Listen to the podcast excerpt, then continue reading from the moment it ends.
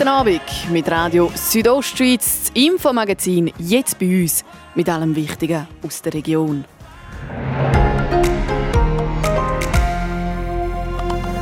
Radio Südostschweiz, Infomagazin. Infomagazin. Nachrichten, Reaktionen und Hintergründe aus der Südostschweiz.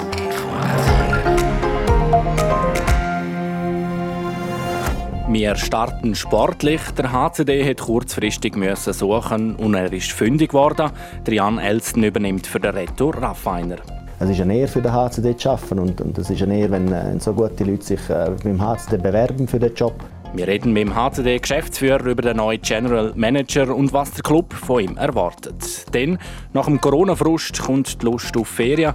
Im Engadin hat man heute verschiedene Szenarien angeschaut, wie der Sommertourismus im 2021 aussehen könnte. Und im zweiten Teil befassen wir uns unter anderem nochmal mit dem Naturpark Rätikon. Nach dem deutlichen Nein an der Urne soll es noch nicht ganz vorbei sein mit der internationalen Zusammenarbeit. Dass wir Inhalte, die wir jetzt so ins Auge gefasst haben, eventuell gleich umsetzen, zum Beispiel im Bereich Tourismus oder Bildung, Kultur, Kulinarik, dass man da eben gleich vielleicht noch Wege sucht, um gewisse Sachen zu machen. Wir reden ausführlich mit dem zuständigen Regionalentwickler. Das ist das Infomagazin bei Radio Südostschweiz vom Donnerstag, 25. März. Im Studio ist der Dario Gruber. Einen guten Abend.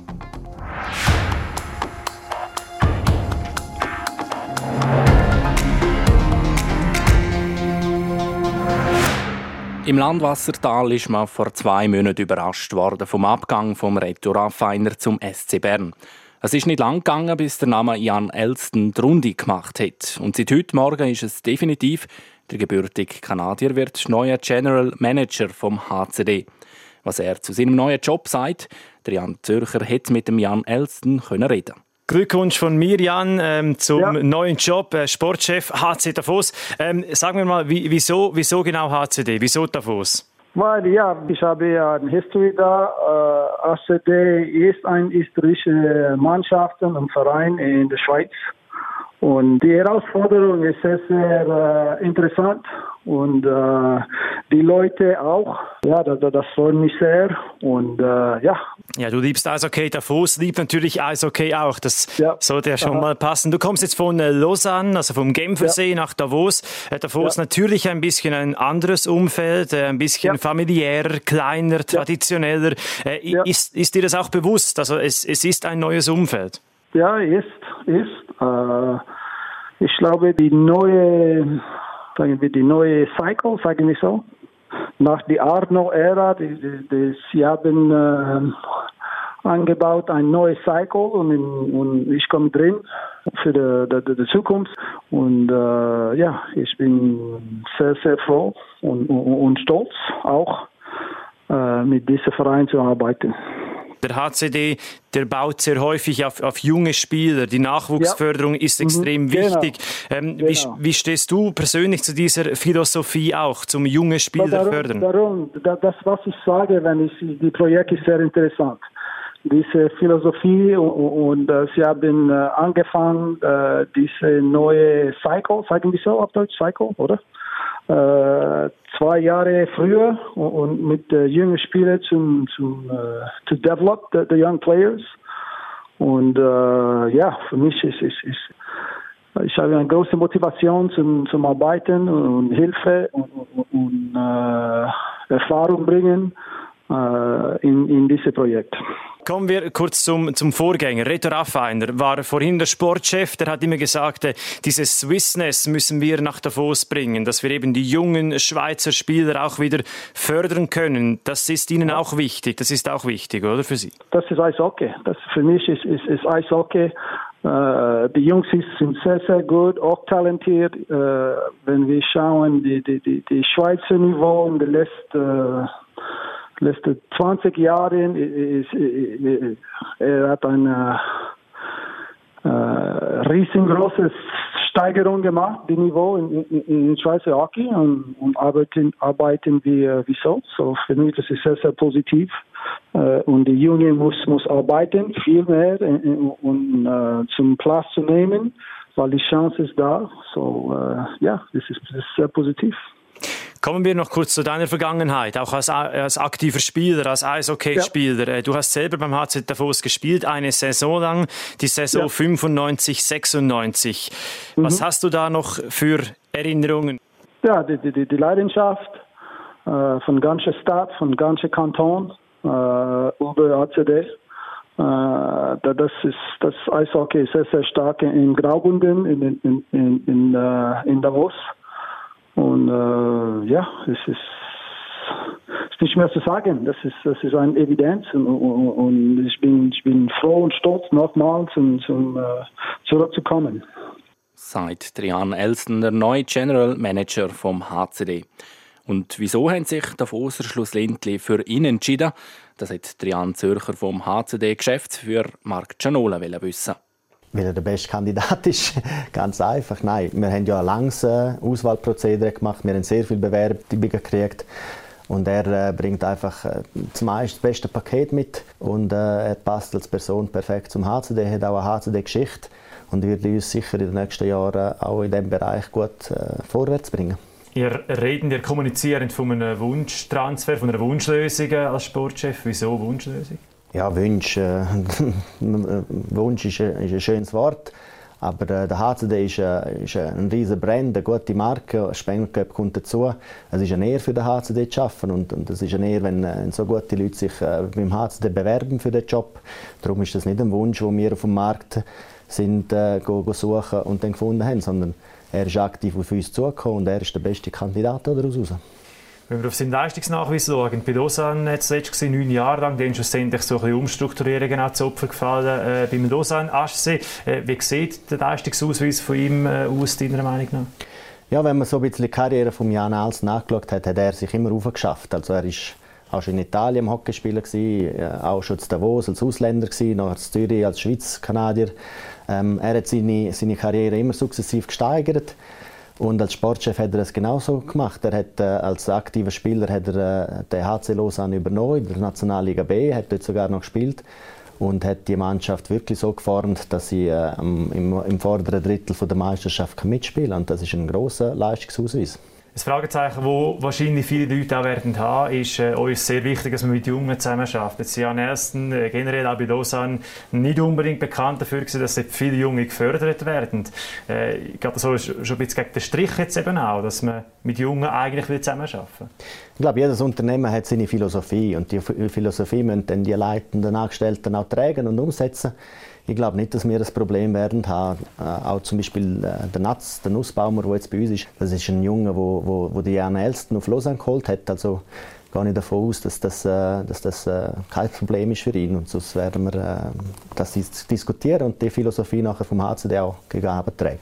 Also wenn ich es richtig verstehe, äh, geht es mehr darum, dass es eigentlich die Feste sind vom Verein, dass Lausanne einfach dort zu wenig hat mit den Jungen arbeiten und weniger die Feste war von ihm selber, von Jan Elsten.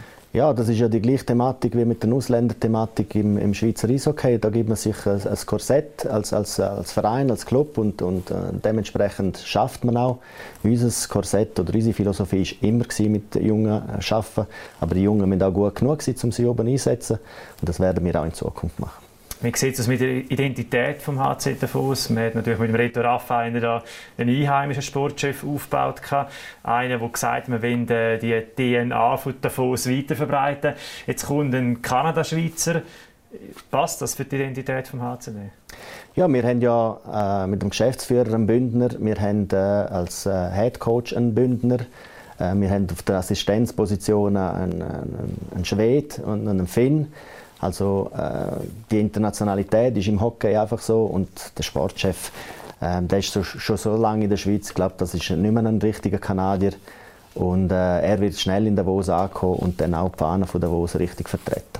Beim äh, Jan Elsten ist es so, ich meine, die Kaderplanung ist jetzt eigentlich abgeschlossen, plus minus äh, für die kommende Saison. Wie sieht jetzt genau seine unmittelbare, äh, seine unmittelbare Aufgabe auch aus in, in der nächsten Woche, wenn er dann anfängt?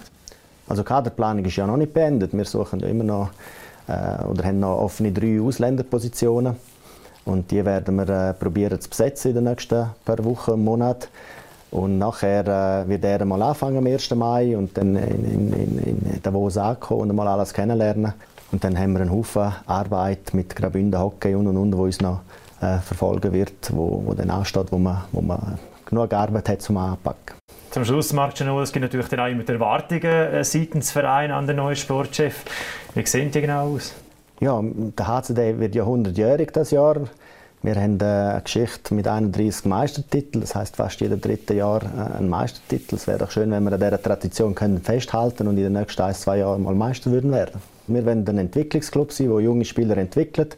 Wir haben Top-Infrastrukturen, wo sie gefördert werden, können und äh, sie sollen Platz kriegen in der ersten Mannschaft, aber die erste Mannschaft äh, soll auch das Ziel haben und äh, zum Meister werden und das ist das, was unsere Anhänger und unsere Fans und unsere Sponsoren und wir selber von uns erwarten. Das der HCD-Geschäftsführer Marc Gianola im Gespräch mit Jan Zürcher.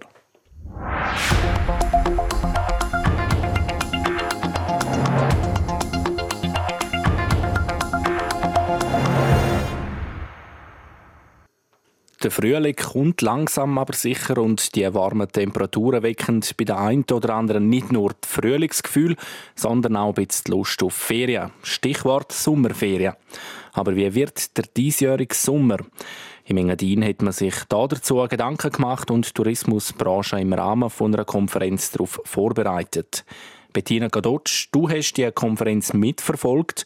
Um was ist es dort genau gegangen? Ja, bei dem virtuellen Treff mit dabei sind verschiedenste Restaurants und Hotels im Engadin sowie die Ladenbesitzer, Bergbahner und weitere Leute der Tourismusbranche. Und das Hauptziel von dem Treff war, die Leute auf den nächsten Corona-Sommer zu vorbereiten, damit sie das Vertrauen in die Gäste gewinnen können. Der letzte Sommer war ja trotz Corona relativ ein starker Sommer. Was nimmt man jetzt vom Engadin für den diesjährigen Sommer mit? Ja, wenn wir uns an den letzten Sommer erinnern, die Schweizerinnen und Schweizer haben im Großen und Ganzen auf Ferien im Ausland verzichtet. Sie sind stattdessen in der Schweiz in den Bergen unterwegs gewesen. Diesen Sommer wird das Ganze ein bisschen anders sein, wie die Experten vorausgesagt haben. Denn die Leute die wollen wieder ins Ausland gehen, sie wollen das Meer gehen. Außerdem werden die grossen Massen aus dem Ausland auch noch nicht erwartet, da die Corona-Situation in vielen ähm, Ländern sehr fragil ist und das je nach Situation mit Quarantäne und Tests verbunden ist. Unter dem Strich, der gute Sommer 2020 der wird sich das Jahr nicht wiederholen. Und gleich, man nimmt vieles mit, vieles an Erfahrungen, an bewährten Schutzkonzept und natürlich ist man auch beim Testen und beim Impfen im Vorteil zum Vergleich zum Vorjahr. Bleiben wir gerade beim Testen. Was hat dieser Faktor für eine Auswirkung auf den bevorstehenden Sommer? Ja, der Kanton Graubünden mit seiner wegweisenden Teststrategie hat schon mehrmals unter Beweis gestellt, dass Corona-Ausbrüche beim Durchtesten schnell lokalisiert werden und Infektionsketten unterbrochen werden. Darum haben die Organisatoren heute auch den Betrieb ans Herz gelegt, an diesen Betriebstests regelmäßig mitzumachen. Auch das, um das Vertrauen zu stärken. Bei dieser Konferenz sind ja heute auch Szenarien angesprochen worden. Von was reden wir da? Ja, eins vorweg, bei diesen Szenarien geht es nicht um eine Schwarzmalerei. Es handelt sich aber um ein «Was wäre, wenn?» so Situationen. Das wären zum Beispiel eine Häufung von Corona-Fällen im Engadin oder so Spreader-Events. Dann gibt es auch ein Szenario, dass das Versammlungsverbot bestehen bleibt und auch kleine Events im Sommer nicht möglich sind. Das weiß man ja alles noch nicht im Moment oder aber auch eine Schliessung vom Betrieb. Die Unternehmen sollen sich jetzt zu den jeweiligen Szenarien Gedanken machen, wie es damit umgehen könnten, welche Massnahmen das dann treffen könnten und auch welche Alternativen das da um wären. Und noch viel wichtiger, welche Massnahmen das brauchen, um den schlimmsten Szenarien vorzubeugen. Zengadin schaut also schon in die Zukunft und hat sich dazu Gedanken gemacht, wie die Corona-Situation der Sommertourismus beeinflussen könnte. Danke vielmals, Bettina Kadotsch.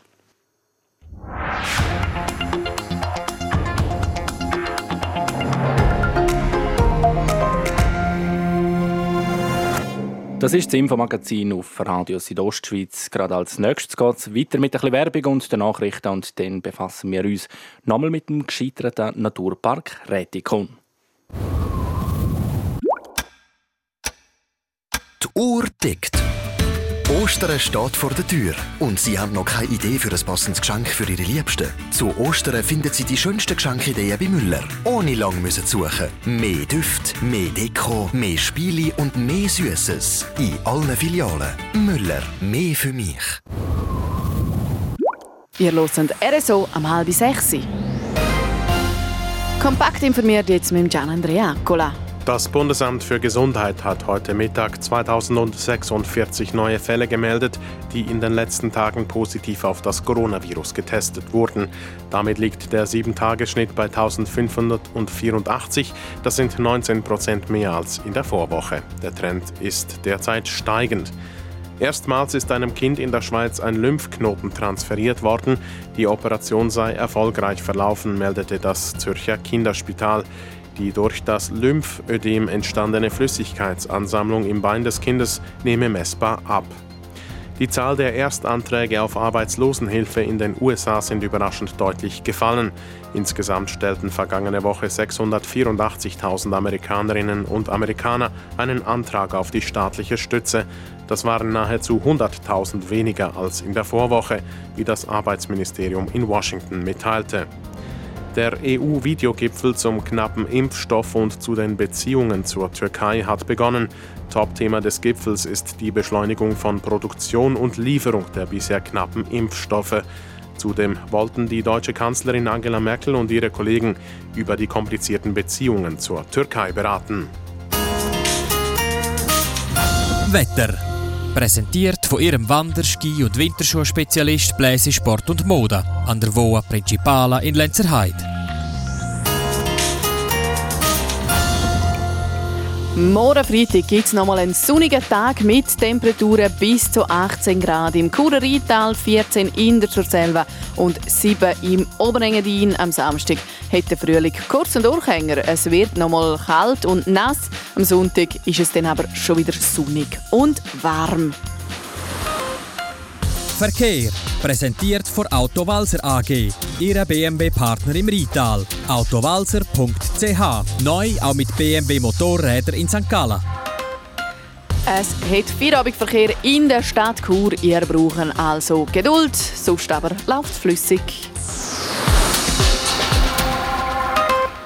Und jetzt gebe ich wieder zurück zum Dario Gruber mit den wichtigsten Informationen aus der Region.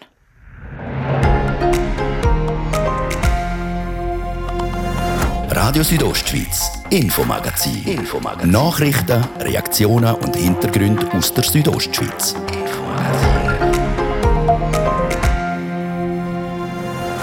Es wäre der grösste internationale Naturpark den Alpen gewesen, der Naturpark Rätikon. An der Urne hat der Park aber keine Chance gehabt. Die ganze investierte Arbeit soll gleich nicht verloren gehen. Ja, wir haben schon das Gefühl, dass einzelne Projekte vielleicht äh, können gemacht werden können. Wir müssen natürlich ein bisschen aufpassen. Wir gehen es nicht einfach ein und setzen den Naturpark mit anderen Mitteln um. Wir reden gerade mit dem zuständigen Regionalentwickler und dann befassen wir uns mit dem unschönen Thema häusliche Gewalt. Und da sind häufig Frauen davon betroffen. Hilfe holen können sich die Betroffenen im Frauenhaus Graubünden. Vom Kanton kriegt das aber wenig Unterstützung. Wir haben einfach eine moralische Verpflichtung, diesen Frauen jederzeit unser Angebot können sicherzustellen. Wir sind der Sache auf den Grund gegangen. Was dabei herausgekommen ist, ihr hören es jetzt im zweiten Teil vom Infomagazin.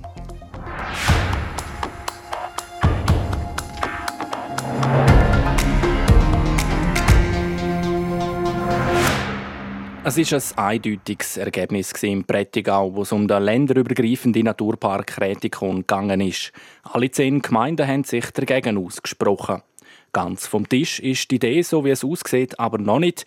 Die Kerngruppe der drei beteiligten Länder haben sich diese Woche nämlich getroffen, um darüber zu reden, wie es jetzt weitergeht. Jasmin Schneider hat vom zuständigen Regionalentwickler Georg Fromm wissen, was bei dem Treffen herausgekommen ist. Herr Fromm, nachdem der Naturpark Rätikon vom Prättigau abgelehnt wurde, hat sich jetzt die Kerngruppe der drei beteiligten Länder für eine Standortbestimmung getroffen.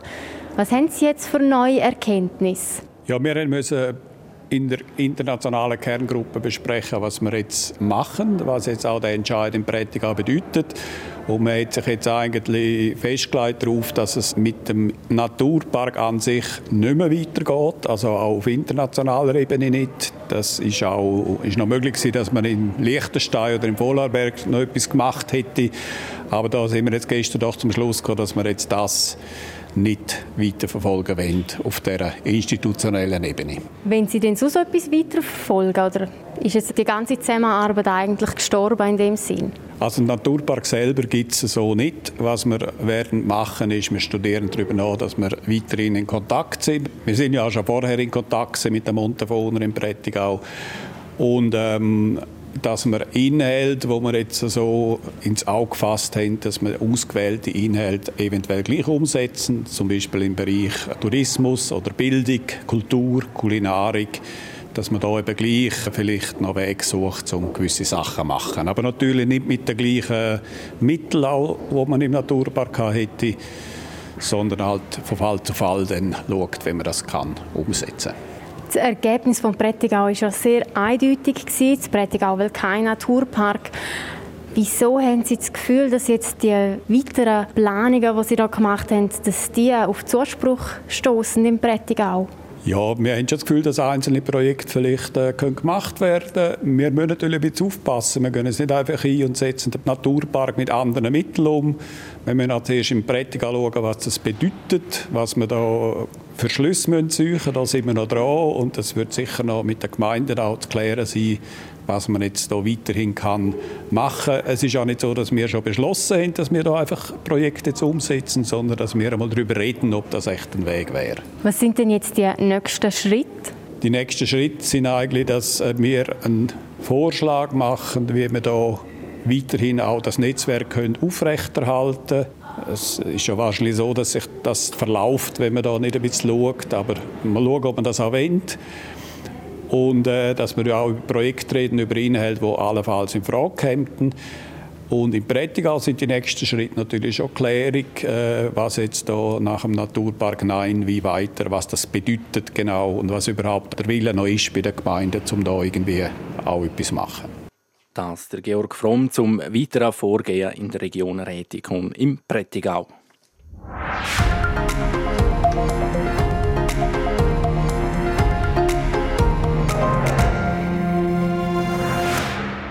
Häusliche Gewalt ist auch in der Schweiz ein Thema. Das Bundesamt für Statistik geht davon aus, dass alle zwei Wochen eine Frau von ihrem Mann getötet wird.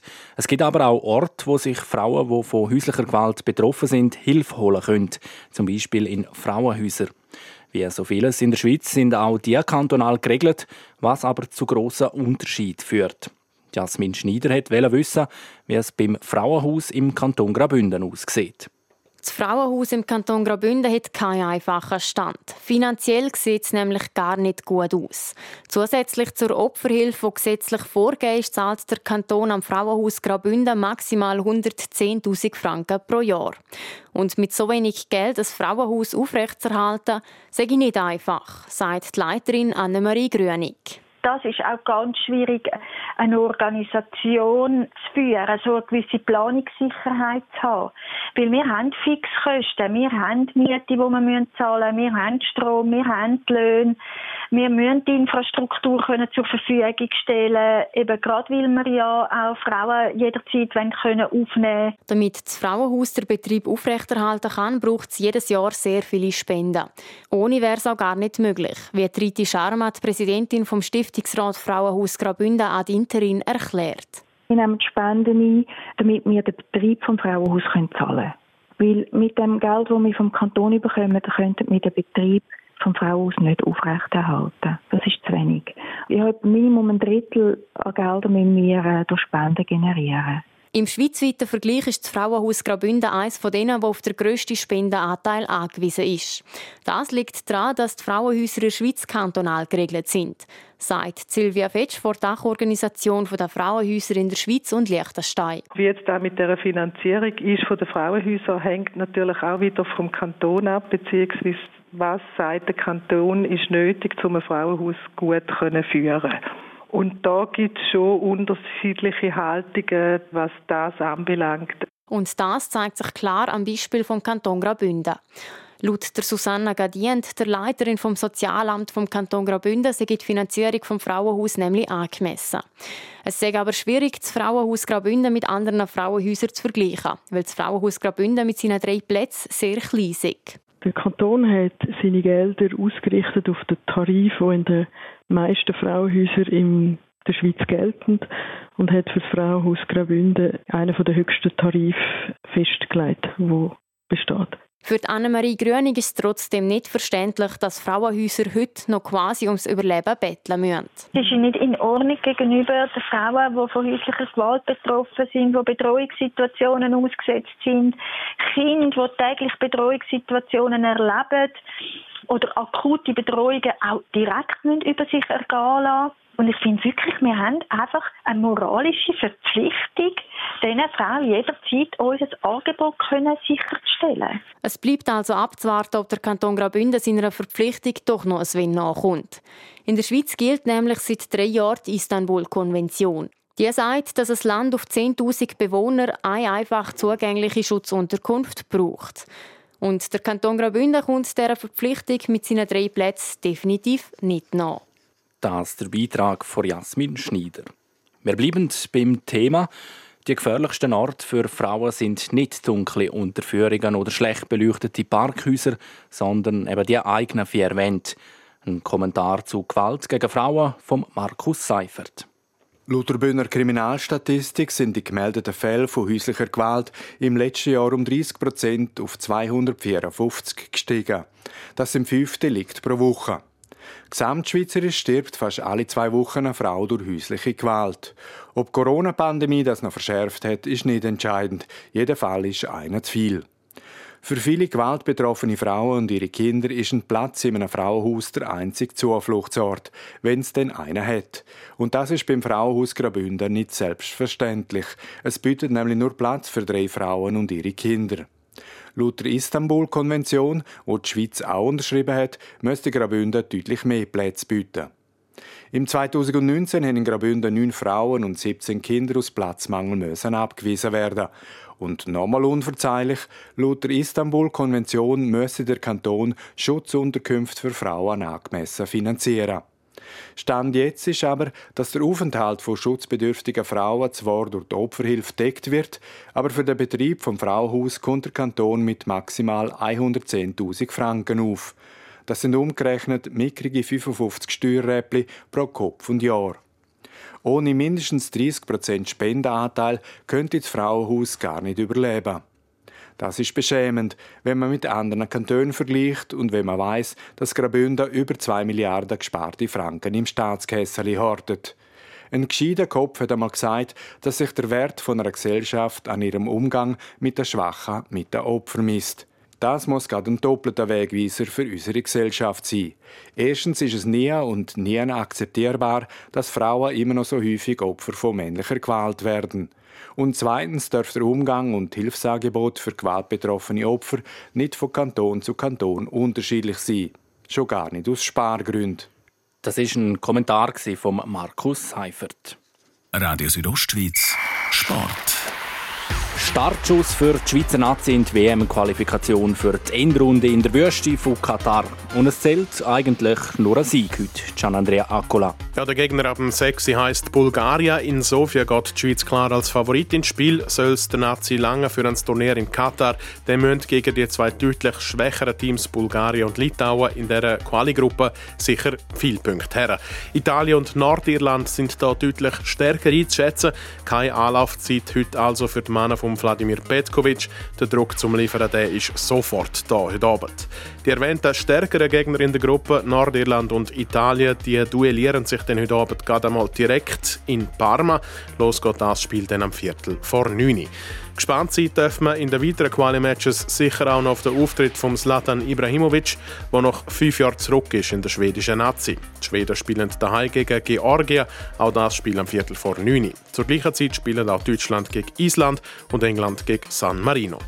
Dann gehen wir noch eine Stufe abwärts. Bei der U21 EM schon gespielt hat heute die Schweiz zum Auftakt vom Turnier in Slowenien und Ungarn haben die Schweizer Junioren mit dem Turnierfavorit England zu tun gekriegt. Auf dem Papier eigentlich eine klare Sache. Die Engländer sind gespickt mit Top-Talent wie einem Curtis Jones von Liverpool, einem Eddie Nketiah von Arsenal oder einem Callum Hudson-Odoi von Chelsea. Die Schweizer die backen hier im Vergleich eigentlich noch deutlich kleinere Brötchen. Trotzdem ist der Schweizer in der ersten Hälfte gelungen, das Spiel ausgeglichen zu gestalten. Um ein Haar wären es durch den Andy Seciri sogar in Führung gegangen. Mit 0-0 ist es dann in die Pause und auch nach der haben sich die Engländer mehr als schwer gegen die Schweizer, obwohl sie dann noch deutlich mehr vom Spiel hatten als noch vor der Pause. Und dann Ja, dann ist das passiert, was man eigentlich nicht für möglich gehalten hätte. Der Dan Ndoi bringt die Schweiz zwölf Minuten vor Schluss in Führung und bei dem Resultat ist es geblieben und die Schweizer U21-Nazi startet mit einem 0 1 Sieg gegen England ins Turnier. Sport. So viel für heute. Das Infomagazin gibt es jeden Abend vom Montag bis Freitag am Viertel ab 5 Uhr bei Radio Südostschweiz oder jederzeit im Internet unter rso.ch oder als Podcast zum Abonnieren. Am Mikrofon war der Dario Gruber. Euch allen einen schönen Abend.